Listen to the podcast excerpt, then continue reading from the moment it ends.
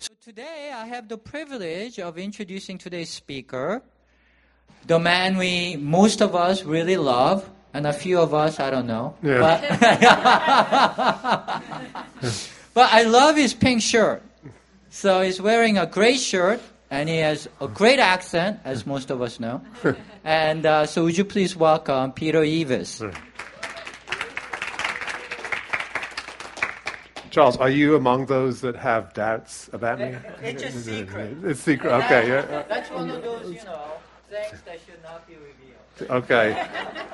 Well, I can take it. Um, so, where does one stand now? Because it used to be up there, and there's like a monitor there now. Here, but can you see the?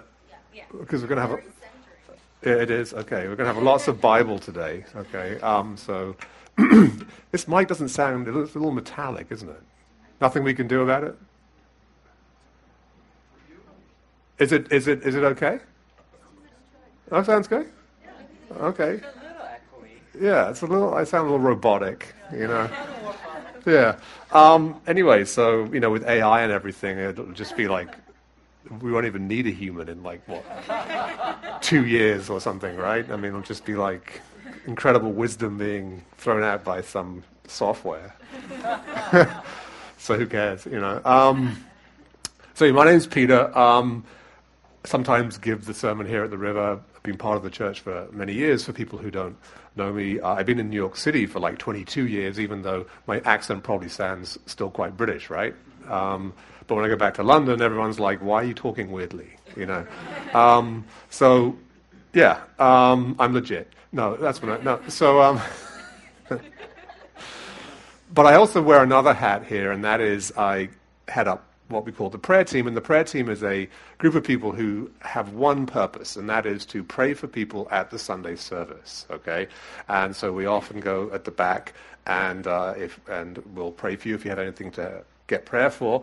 But we um, also do this thing where, as many of you have seen, um, we'll read out some life situations and we'll say, does this um, match with anything going on in somebody's life? And uh, often it does, and they come back and get prayer.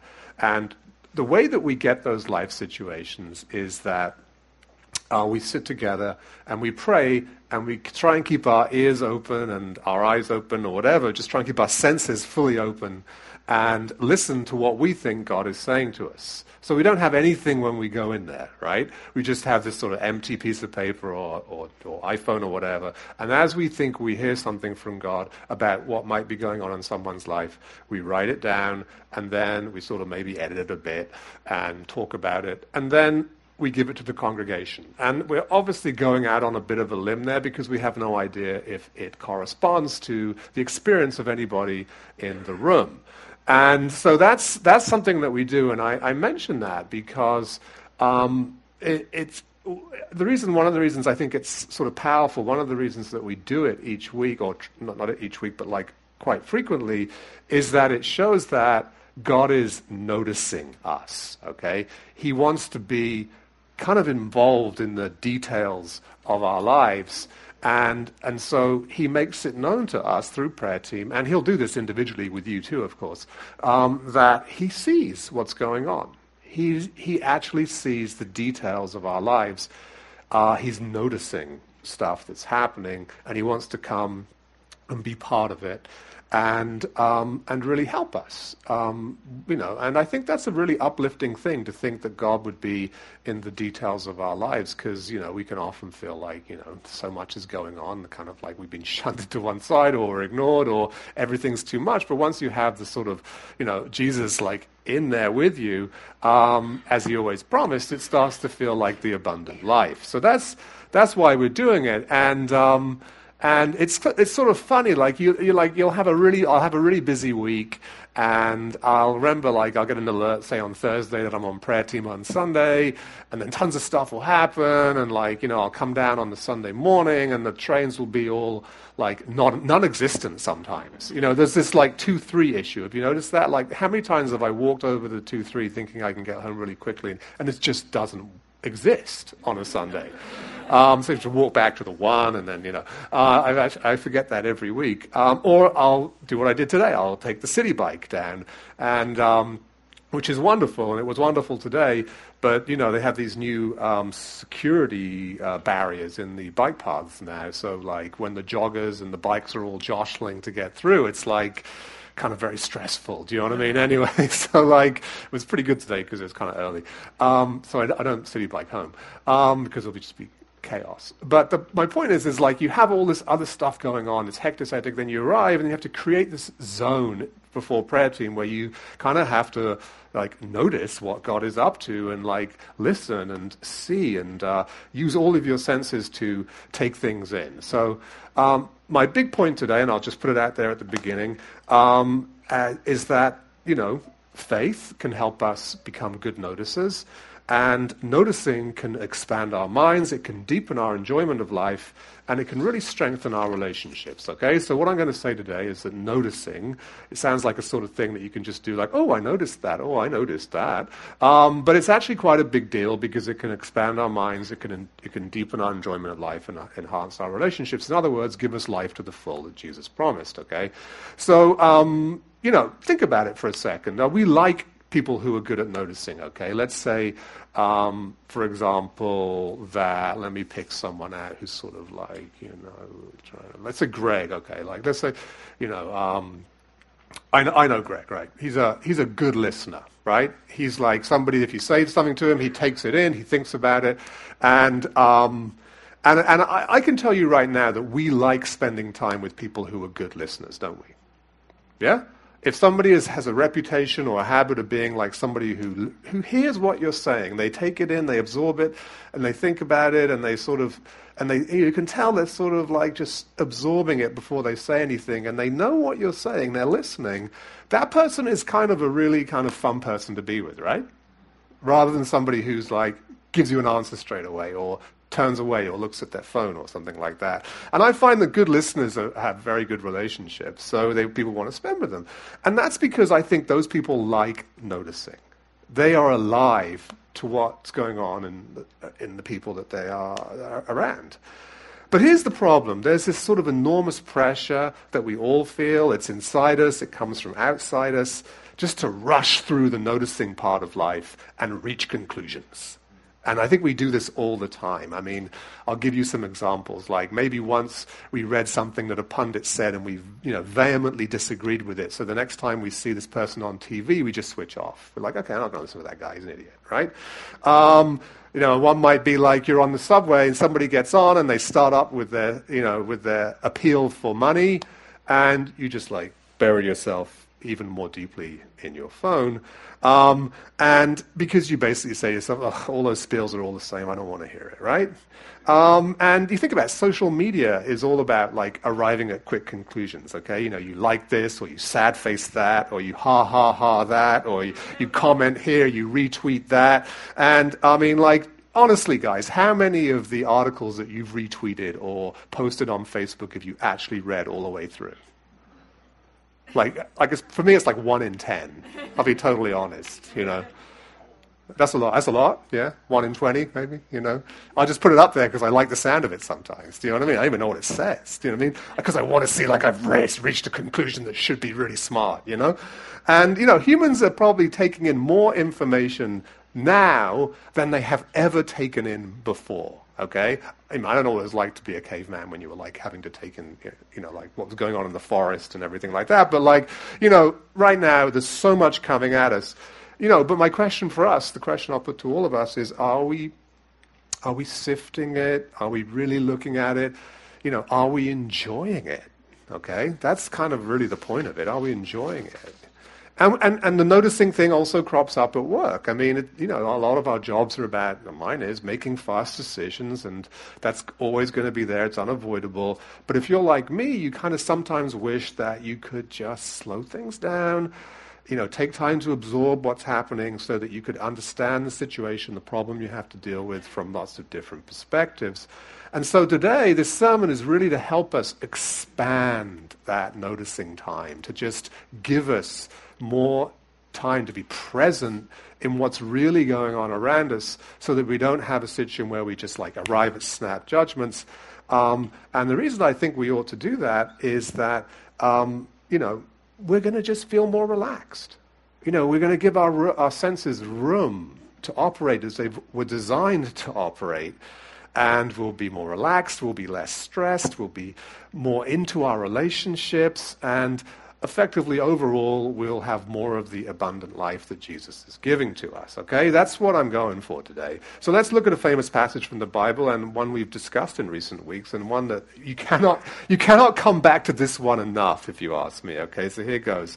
This is Jesus talking about worry. That is why I tell you not to worry about everyday life, whether you have enough food and drink or enough clothes to wear. Isn't life more than food and your body more than clothing? Look at the birds. They don't plant or harvest or store food in barns, for your heavenly Father feeds them. And aren't you far more valuable to Him than they are?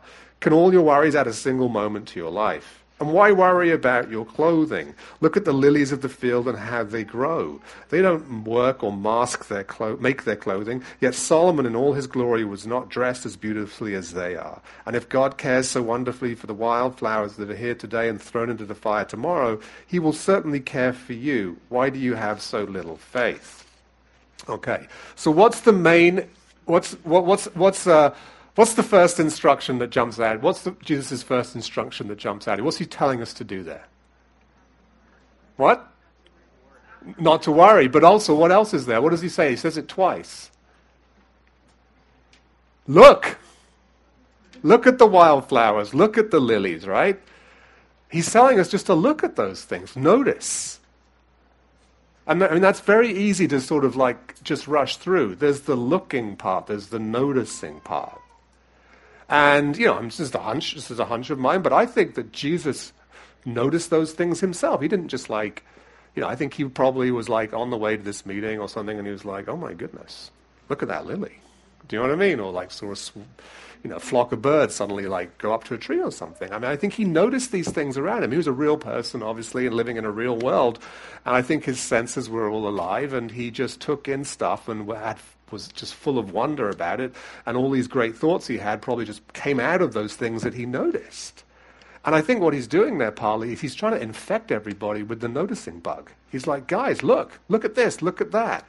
And, um, and this passage tells us that the noticing period will be reassuring. It will kind of make you feel cozy about the world, about yourself, and kind of secure. And I love that, okay? I love this line in this passage. It says, He's telling them something they already know. He's saying, guys, listen, you all, isn't life more than food and your body more than clothing?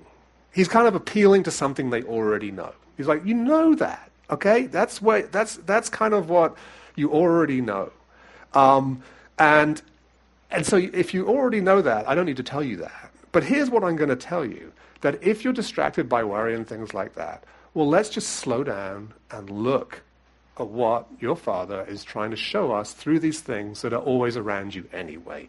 Okay? Don't rush through the noticing period. Slow it down, take it in, see what God is saying through it. Okay? Soak it in. And I think that's really important here in this passage.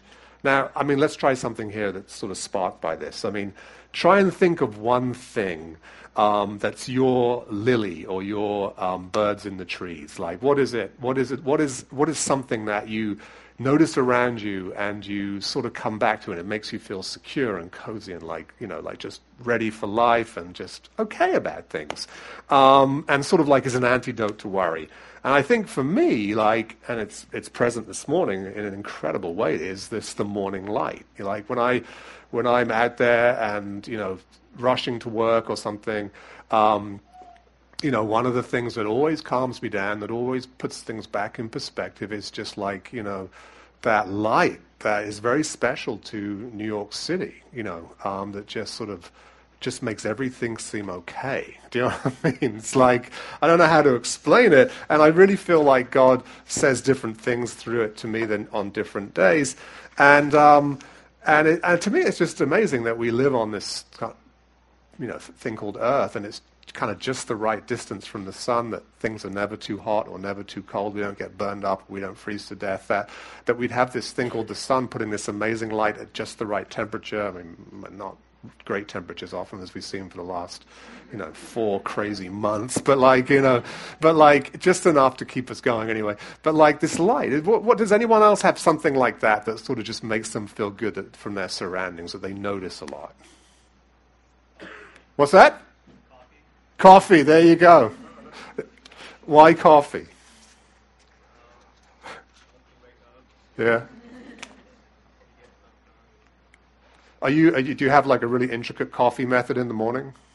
No? Okay, just anyone's coffee will do it. That's good, yeah. Another one? Water. Water. You want to say more? Just, um, anytime I look at the Hudson River or just the sparkling, the gleaming, it just it really gives me life. Yeah. So, so Andrew was saying it really gives her life when she sees the sparkling Hudson River. Do you, you don't drink the Hudson River, do you? No. no.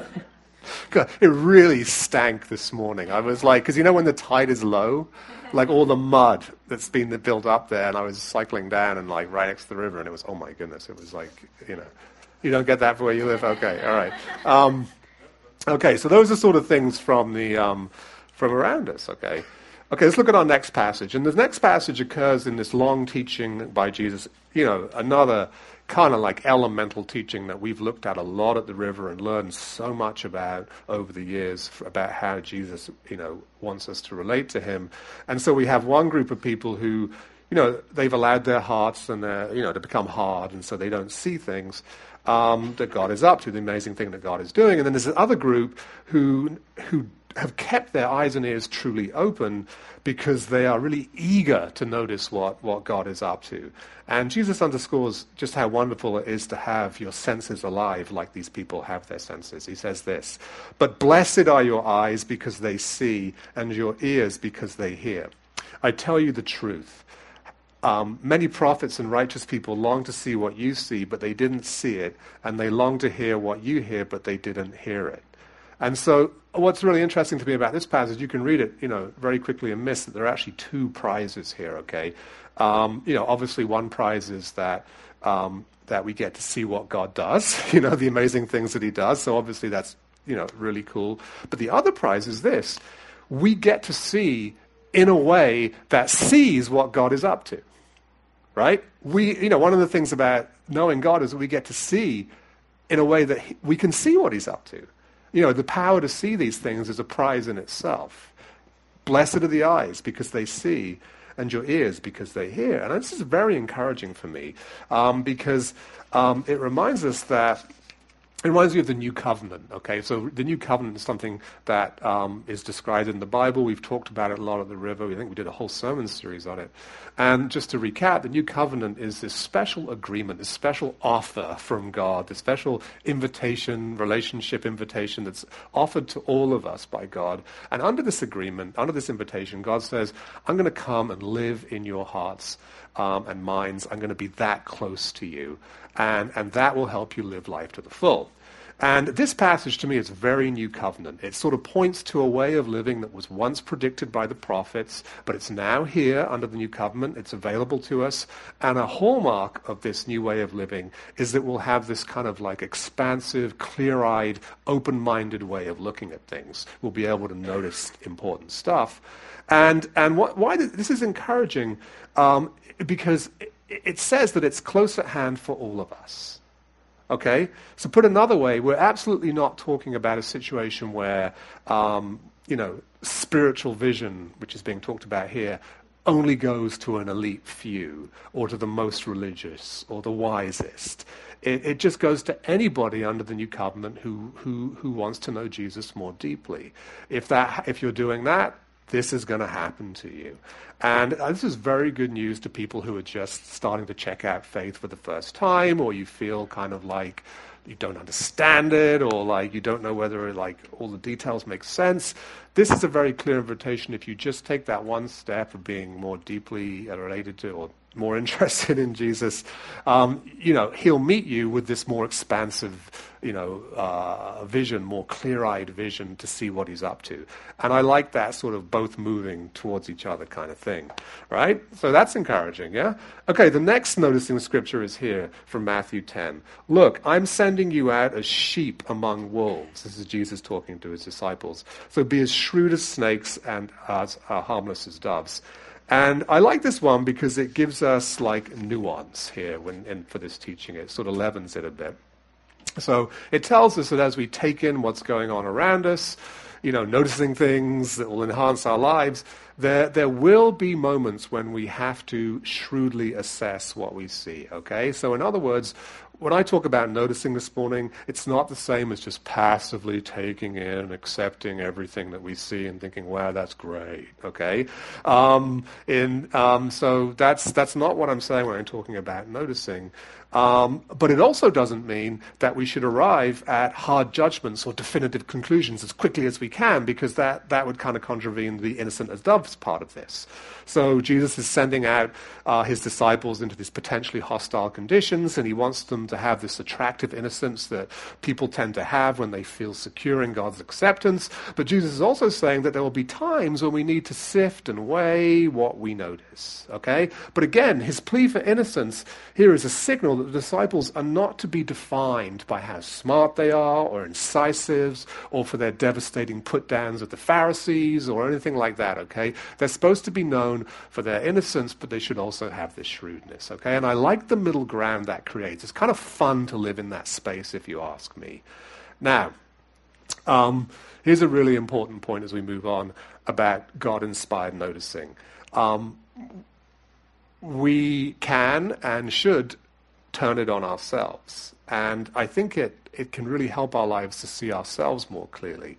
Um, now, when I say that we should you know, be more open minded and clear sighted about ourselves, um, don't hear me sort of being the preacher that's saying, okay, finally, guys, this is the time when you can get really honest with yourself and just see you see all the fakeness for what it is. Okay, that's kind. Of, that's not what I'm saying. Okay, I'm not saying like you guys have been living fake lives and you know you know. I don't want to sound like you know who, but um, like, and now is the moment when you're going to wake up and see what a miserable thing you are. Okay, I'm not saying that. Okay, all right. Now, when we start to turn this clear sightedness onto ourselves, I, I do think that there will be times when we will see that there are some aspects to who we are that are kind of artificial or not great in some way. But overall, that noticing of ourselves uh, will be defined by its kindness and its gentleness. Okay, there will be a, a self-love in it all. Okay, so that's the big caveat I wanted to get, get to before I move forward. And um, so um, let's see how it happens, okay, for, in the Bible, okay. So I really like this passage because what you see in this passage, um, Jesus is helping a boy who is self-harming, and the father of the boy is in the scene too, and this is what um, happens in this passage, okay. So Jesus says, uh, how long has this been happening, talking about this the boy just like hurting himself? Uh, um, and Jesus asked the boy's father, and he replied, Since he was a little boy. Uh, the Spirit often throws him into the fire or into water trying to kill him. Have mercy on us and help us if you can. What do you mean, if I can? Jesus asked. Anything is possible if a person believes. The father instantly cried out, I do believe, but help me overcome my unbelief.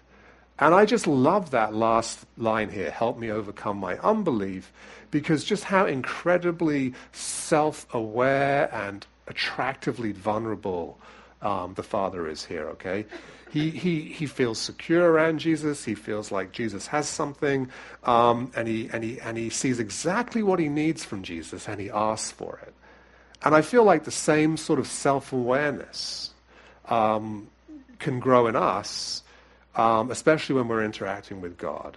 And as we notice what Jesus is up to, we notice more about ourselves. And if something, something about that bugs us, we can take it to Jesus. We can cry it out like the Father. And, and you know what he does? He asks for help.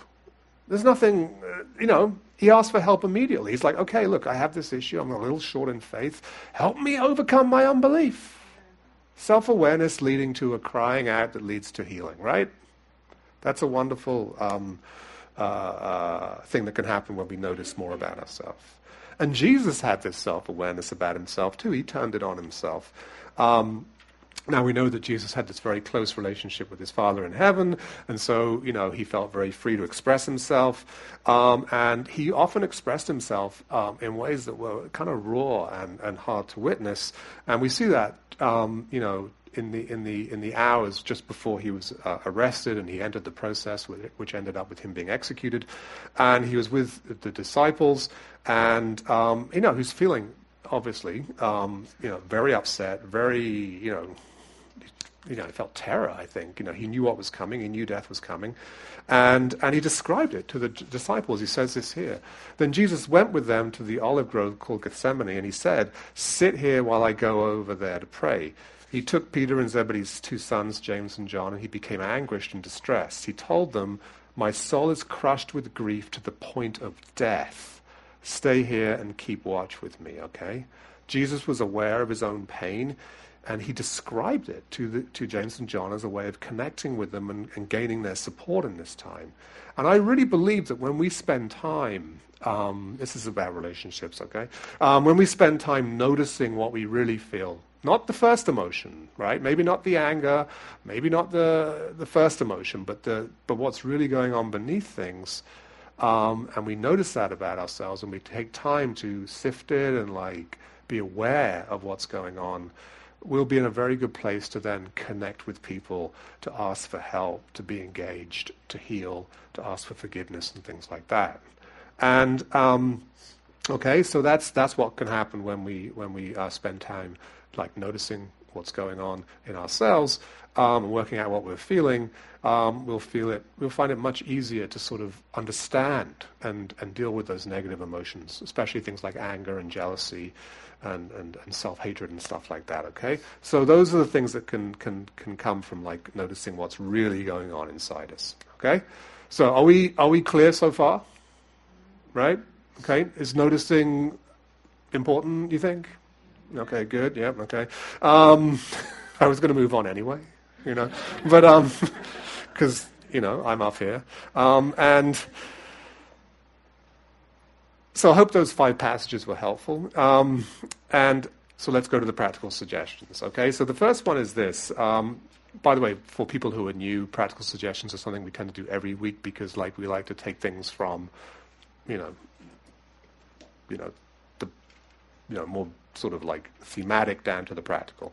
Um, so the first one today is read through the Gospel of Matthew, noticing the things Jesus notices. Okay, I did this exercise during the past week uh, for this sermon. And it was really fun. And, um, you know, one way to read the Bible, which is totally great, is to read Jesus' teachings and, like, okay, I think I understand that teaching. That's great. I like the thing that he cl- concluded there. His point was really wonderful. That's fantastic. Great wisdom, Jesus. Yeah, that's really helpful. I can really take that home and do that, or I can really try that, or I can pray for that, or something like that. That can definitely change your life in many ways, okay? Because it can also bring you closer to Jesus because you can talk to him about it and you can have these great conversations like, what did you mean then? Wow, that's a bit hard. Could you really do that?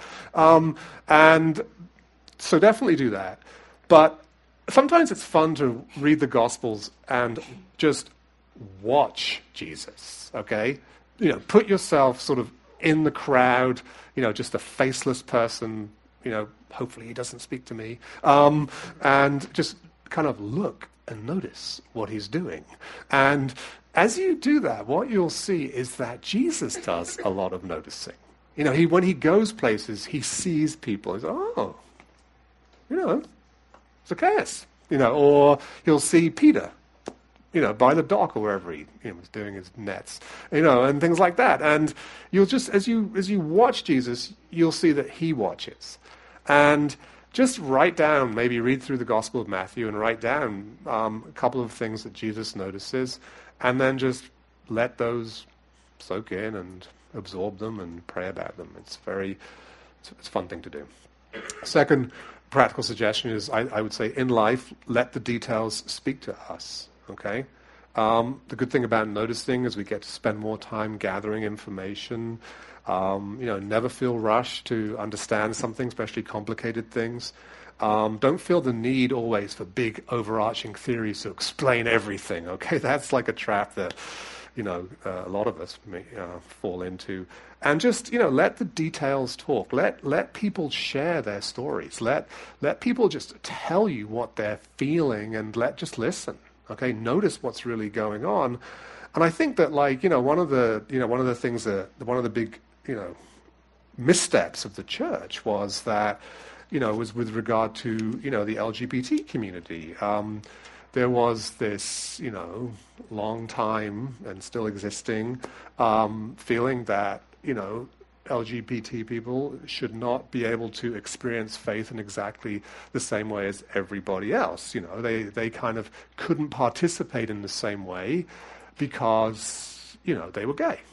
And which was, you know, kind of and still is for, for, a lot of people what people you know what they believe a lot of christians believe that but you know one of the things that you know has happened it's been wonderful in the last sort of like 10 years is that you know people have opened their ears and eyes to what you know the lgbt community uh, you know wants and does with faith i mean th- th- they are absolutely like you know, just as into Jesus as any of us, right?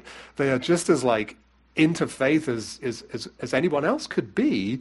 And as people had let that come in, they would have realized it was pointless to discriminate or keep certain things away from from gay people. It was like, why would you do that? These people just want to know Jesus. Like, what what could you possibly, you know, want to put in the way of that?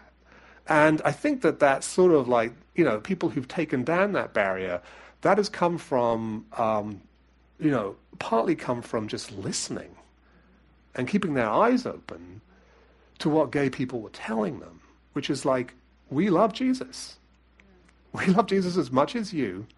So why would you stop us, you know, being leaders or getting married and things like that? And as you sort of take that in, as you let the details speak, you're like, hold on. Yeah, Why? Why is this rule here? It's not. It's not something that, like, you know, could could have existed, you know, other than you just thought it should exist. If you actually started listening to people, these are real people who really love Jesus. So, and I think that what happens, you know, so much of discrimination happens because we just don't, we just refuse to notice what people are saying to us and what they're doing. And you know, and this is because it's it's so much easier to just put people in a box. Okay, it's so much easier never to listen to people. Once we've decided that we're like done with that group of people, we're like, okay, no, this is who they are, and uh, but we we can't do that. Okay, it's it's harder, I think, to be more open-minded and carefully sift what people are saying and be truly open-minded about what they're saying. And once we do that, though, in, although it's harder at the beginning, okay, when we give people the chance to speak, we will be glad that we did. Okay? They will teach us something. We will be blessed by those stories. Okay? So let the details speak, okay? And this is like a powerful time in our history right now, I have to say, because the details are speaking. Um, and it is ending the rule of people who mistreat you know, other people. And we saw that with the Me Too um, revelations. You know, reporters at the place I work spent months listening to mistreated women, and they took their stories really seriously and stood by them as they got threatened and things like that. And you know, last week some of the reporters won a Pulitzer Prize for their work on the you know on the um, on the Me Too stories. And the Pulitzer judges said the prize was won for explosive, impactful journalism that exposed powerful and wealthy sexual predators, including allegations against one of Hollywood's most influential producers, bringing them to account for long suppressed allegations of coercion, brutality, and victim silencing, thus spurring a worldwide reckoning about sexual abuse of women. Okay? That worldwide reckoning of sexual, against sexual abuse of women occurred because someone, again, a bunch of people, a bunch of reporters listened to the details. Okay? So the good stuff can happen when we listen to the details. So here's my third practical suggestion. Have mini Sabbaths each day, okay? So, okay, definitely have a proper Sabbath, you know, take one day off de- and do as little as possible. I know it's hard to do absolutely nothing. Um, so do that. But you know, maybe once or twice a day, I, I would recommend, and I try and do this myself um, because otherwise I go crazy. Um, you know, have some do nothing times, okay, where, okay, definitely don't have your phone, okay, just put your phone under a pillow or in another room or something, okay, and then just sit there or take a walk or something, um, you know, do something where you know that you're you won't be interrupted, and relax. Okay, usually it involves no like media, so don't be looking at the TV or anything like that, and then just wait till you feel your guard is down, and then just like for the next 15 minutes, just let God speak, speak to God, you know, notice something around you, bring to God something that you noticed earlier, um, and just sit there until, you know, you feel it's time to stop. And this is this is a great way. Don't feel like you're under pressure to re- receive some amazing revelation or pray or anything like that. But this is a time just to like open up enough space, kind of like a, a milestone in your day, where you can reset and notice and you know just relax and be open to what God has for you. And then pray if you want. okay? All right? So noticing. You see where I've been coming from today with noticing? Yeah? Okay? So let me just say it again. As we expand our noticing, as we allow our God given senses the room to operate as they were designed to operate, we're going to feel more relaxed. We're going to be less stressed by life. We're going to have more of the abundant life. Our relationships will feel more engaged. And I really believe this will happen. Okay? So I'm going to pray for that now. All right? So, Jesus, I just pray that your Holy Spirit would be here in such a way that you would enable us to have that space in our lives where we could let our senses just roam free and absorb the wonderful things that you've put into our world and into our lives. And those things would be reassuring, inspiring, and they would be helpful. And each one of us today, Lord, would have more of the abundant life that you've promised. In Jesus' name, amen. Thank you.